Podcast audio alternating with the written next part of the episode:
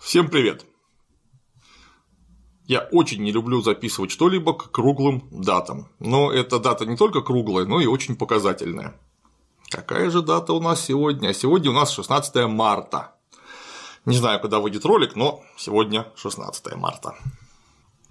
50 лет назад, 16 марта 1968 года, произошли события во вьетнамской деревне Сонгми, о которой теперь уже, к сожалению, не все помнят. Но так как история показательная и важная, я счел своим долгом напомнить об этой истории. Начнем мы, как обычно, с основания. Основание у нас что? Основание у нас империализм. Вот сегодня речь пойдет об империализме, а не только об одной деревне Сонгми. Подкованные люди помнят, что такое империализм. Всем прочим я напомню. Империализм – это никогда есть империя. В Римской империи тоже, как мы помним, была империя, но там не было империализма. Так вот, империализм это банковский капитал, сросшийся с капиталом промышленным. Вот, собственно говоря, только это и есть империализм. То есть монополия банковского и промышленного капитала, который является монополией капитала финансового. Ну и империализм, все мы помним, это высшая стадия развития капитализма, последний его завершающий этап. Вот за этими строками, которые мы знаем из классического марксизма, для человека в среднем не стоит ничего. И это очень напрасно, потому что за качественным определением всегда стоят вполне конкретные практические черты, которые выливаются вовне, проявляются в реальности. Для начала надо взять характерного представителя империализма, то есть такого химически чистого, медицински чистого представителя, на основании которого можно было бы это явление рассмотреть. Самым главным выразителем империализма в современном мире является страна США, она же Соединенные Государства Америки. Банковский капитал, как известно, в США есть, там с ним все в порядке, и он очень давно, еще в XIX веке, сросся с капиталом промышленным. То есть Америка является страной классического империализма. И чем же конкретным говоря в практическом выражении, были заняты США последние так 100 с лишним лет. Начиная с 1893 года США предприняла около 56 военных предприятий агрессивного характера за пределами своих суверенных границ. Вот они потренировались в 1853 году на Японии, отправив канонерки командора Перри для принуждения японцев к открытию торговли внешней США. Потом они свергли королеву Гавайев и аннексировали архипелаг Гавайский в 1894 году. Потом они устроили отвратительную провокацию с крейсером Мэн, которая закончилась испано-американской войной и захватом Кубы, а потом еще и оккупацией Филиппин, который США якобы помог... которым, прошу прощения, США якобы помогли обрести независимость от Испании, после чего Филиппины попали в зависимость уже от США.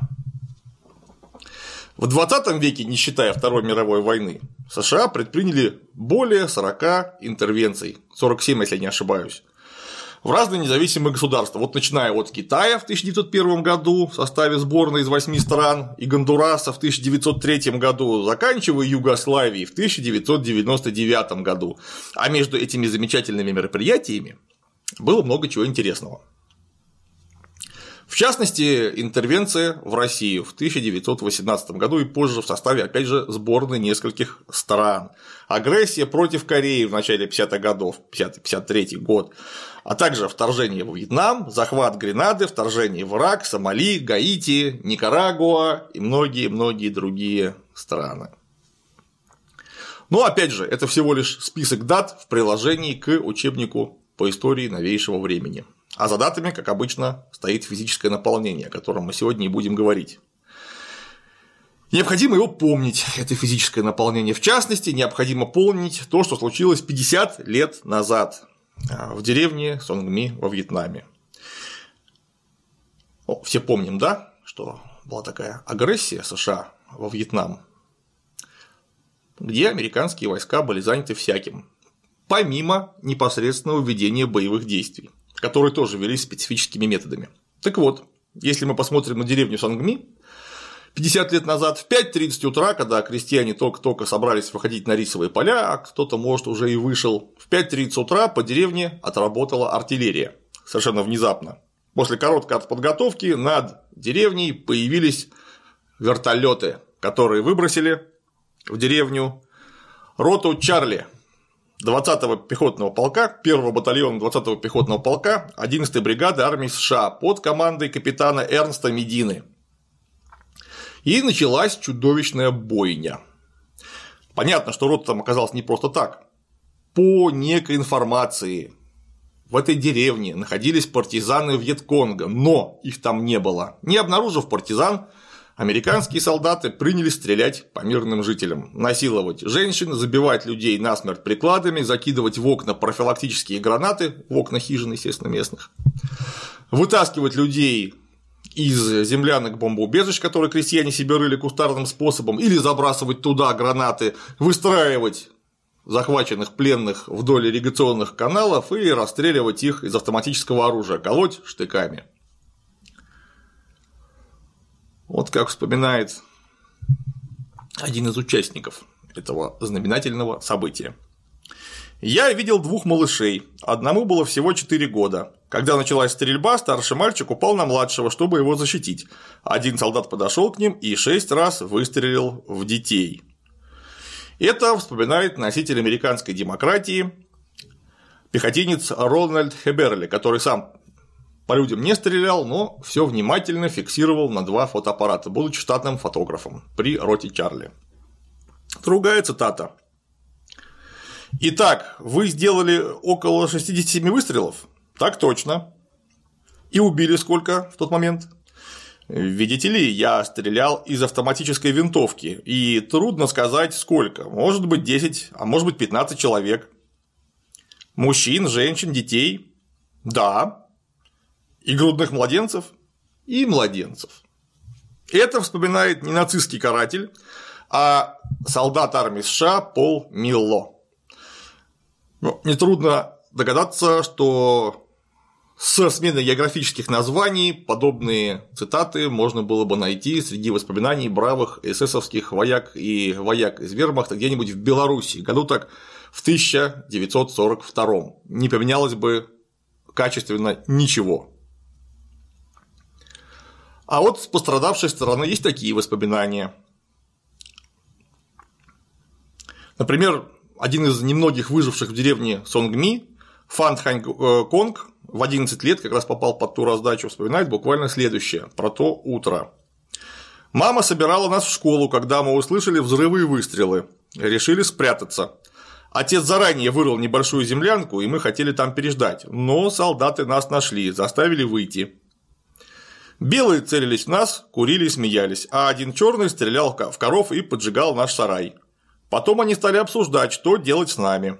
Приказали нам вернуться в землянку. Когда мы спустились, они бросили к нам три гранаты и отбежали. Думаю, мама все поняла. Она поняла, что нас хотят убить именно так, гранатами, поэтому она велела нам с сестрами и братом отойти в самую глубину землянки, а сама осталась у выхода. Ее разорвало на куски, остальные тоже погибли. Выжил лишь я.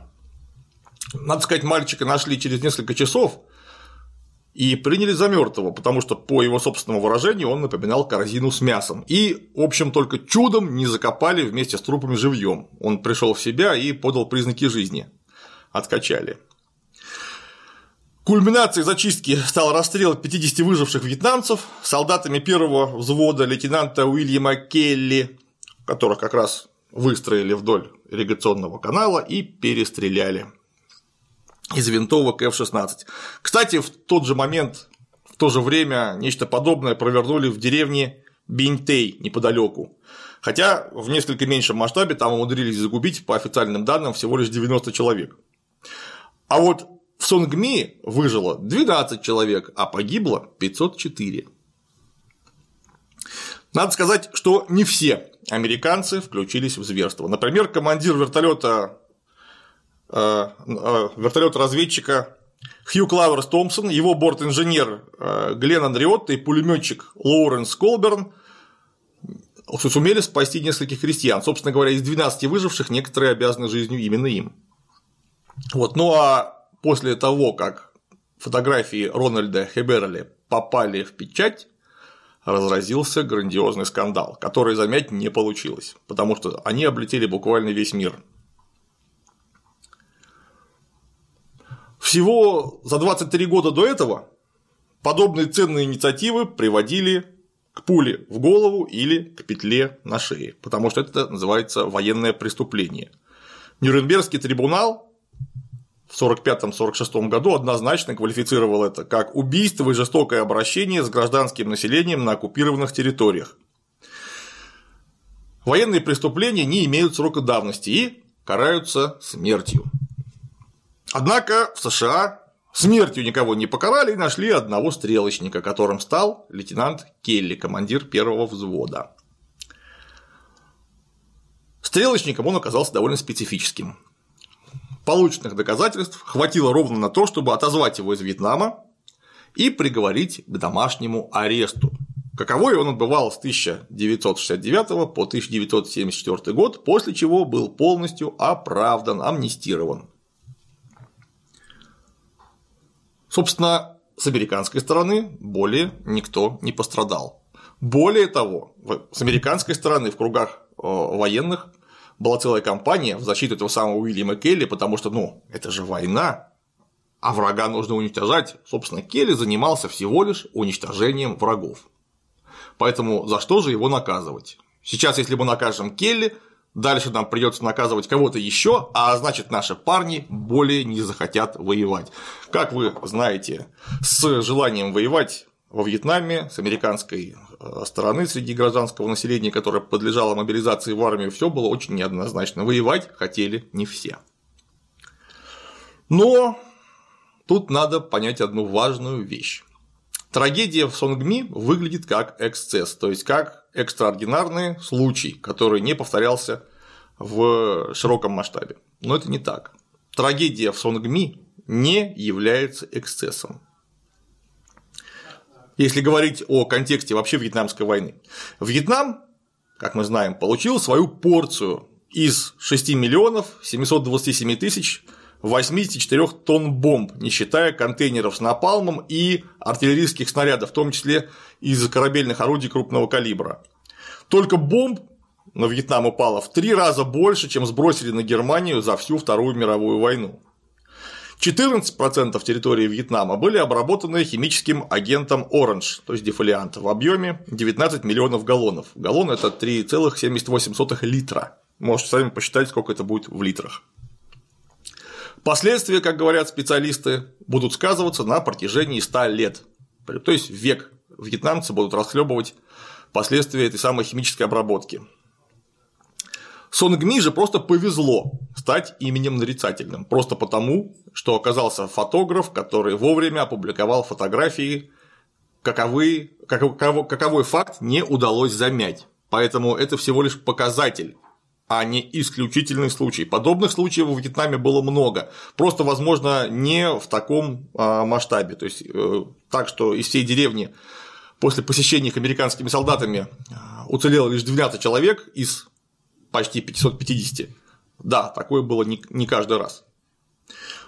Но, тем не менее, Сонгми может с полным основанием встать в один ряд с такими печально известными трагическими топонимами, как Баби Яр и Хаттынь.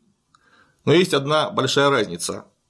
Солдаты зондеркоманды СС Дерливангер, например, считаются военными преступниками. А вот зверство в Вьетнаме никто публично не осудил и не повесили до сих пор никого, хотя надо было бы повесить. Публично, я имею в виду, реально осудил с присуждением конкретных сроков и других мер пресечения, вплоть до расстрела за военные преступления. Судить-то, между прочим, надо было бы, как я уже сказал, но это дело уже давнее, все таки полвека прошло. И хотя военные преступления не имеют срока давности, суд это всего лишь лечение симптомов. Посмотреть нужно в корень, как обычно я рекомендую делать всем. А корень-то очень важный, потому что только вскрыв его, нам удастся понять, почему и каким образом обычные, в общем, рядовые 22-23-летние парни, вот такой был средний возраст американских солдат, внезапно превратились в животных, которые учинили совершенно небывалое зверство. Ну, конечно, можно предположить, что именно роте Чарли повезло, и она получила там, примерно 30% личного состава, состоящий из отборных маньяков. Но, согласитесь, это маловероятно. Дело в том, что Сангми – это, как я и намекнул выше, всего лишь проявление сущности империализма вовне. Вот тут немедленно раздастся голос, а может быть даже не один, который скажет неправда, даже в Сонгми оказались приличные американцы, которые не только не стали участвовать в бойне, но и попытались спасти, кого могли спасти. И я совершенно с этим согласен. Нельзя всех причесывать под одну гребенку. Потому что общественное бытие определяет общественное сознание. Это закон такой же массивный, как закон всемирного тяготения или там закон Ома, например, нарушить его невозможно. Но общественное бытие не определяет личного сознания, точнее определяет его а, не в полном объеме и ограниченно. То есть капиталист, представитель буржуазного класса, даже крупный буржуа может быть вполне выразителем абсолютно других идей, не буржуазных, чему яркий пример, например, а, фабрикант Фридрих Энгельс, или дворянин Владимир Ильич Ульянов Ленин. А, но именно общество в общественном смысле воспитывается бытием. Это факт. Если у нас имеется капиталистическое бытие, то и сознание будет капиталистическое. А если быть уж совсем конкретным, то империалистическое. Человек с детства вырастает в состоянии бескомпромиссной конкуренции, привыкая рвать зубами шансы у жизни, как это говорят с той стороны океана, а теперь и у нас тоже. Борется за каждый доллар, за каждый рубль, что называется, за место под солнцем. Имущественная и расовая сегрегация пропитывают буквально все отношения в обществе сверху донизу и, что называется, по горизонтали вширь. Появляется мысль, раз существуют люди первого, второго, третьего и так далее сортов, то, значит, отношение к этим людям тоже можно поделить на сорта. Подобные идеи пестуются и машинной пропагандой, и псевдонаучными трудами. Читайте Жозефа Габино, например. И кинематографом, и, что самое главное, самой практикой бытия. В капиталистическом бытии, как мы знаем, деление людей на сорта – это имманентный феномен. То есть есть человек с миллиардом долларов, а есть человек с 20 тысячами долларов, а есть человек, который получает пособие по безработице. Это явный, хороший, количественный показатель твоего места в обществе, это имущественная, имущественная сегрегация. То есть этот простейший принцип, который по-русски звучит как Деньги есть, Иван Петрович, денег нет, паршиво, сволочь. Работает поколениями. И на него, конечно, удачно наслаивается чисто видовая стратификация в зависимости от национальных черт.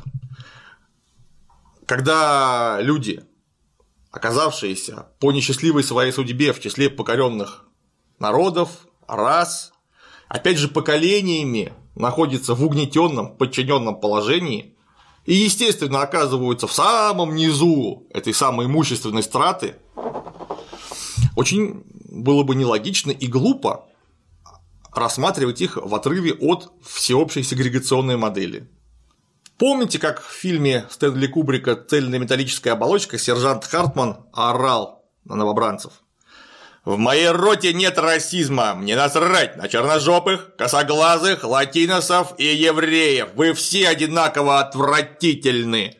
Это прием художественный, но очень показательный, потому что сержанту пришлось акцентировать внимание на уже пораженные в правах э, страты населения национальности, которые отличаются от других. Белых он, заметьте, не упомянул, что тоже очень показательно. Но это, что называется, в сказке ложь, да в ней намек. Если так получается, что один человек отказывает другому человеку в праве называться вполне человеческим существом, ну, понятно, что если ты второго сорта, то ты уже не вполне человек, а если третьего, так может быть и уже и вполне не человек. В общественном, конечно же, применении. Так вот, такой человек выступает не как полубог, который вправе определять подобные вещи, не как супергерой, а выступает как мерзавец, который взял на себя право судить о том, о чем ни один человек судить не вправе. Но таким образом, расчеловечивая объект, он расчеловечивает и самого себя. То есть, отказав в человеческом праве другому, он сам перестает быть вполне человеком. Кроме того, капитализм несет в себе другое имманентное качество, а именно отчуждение результатов труда или самого труда от человека. Отъем прибавочной стоимости, то есть как раз отчуждение результатов труда, полное или частичное, безработица, отчуждение от труда как такового. Это неизбежность при капитализме. Потому что весь капитализм построен на отъеме прибавочной стоимости. Это, во-первых, и продуцирует безработицу, во-вторых. Но труд – это не просто работа. Труд – это то, что сделало человека человеком, и то, что является его объективной потребностью, объективной потребностью его человеческой природы. То есть капитализм таким образом расчеловечивает все свое общество, просто элементарно отчуждая его от труда или от результатов собственного труда. И вот представители такого общества, которого веками воспитывали подобным бытием, причем чем дальше, тем хуже. Вот таких людей которые уверены, что существуют люди, не совсем люди и совсем не люди, отправили за океан для ведения несправедливой колониальной войны, цели, которые каждому из э, солдат, прямо скажем, не совсем близки. Еще президент Линдон Джонсон разродился чеканной фразой, что мы не отправим своих парней решать проблемы вьетнамских парней за океан, потому что вьетнамские парни должны справиться с плохими людьми сами. Но он, как водится, соврал.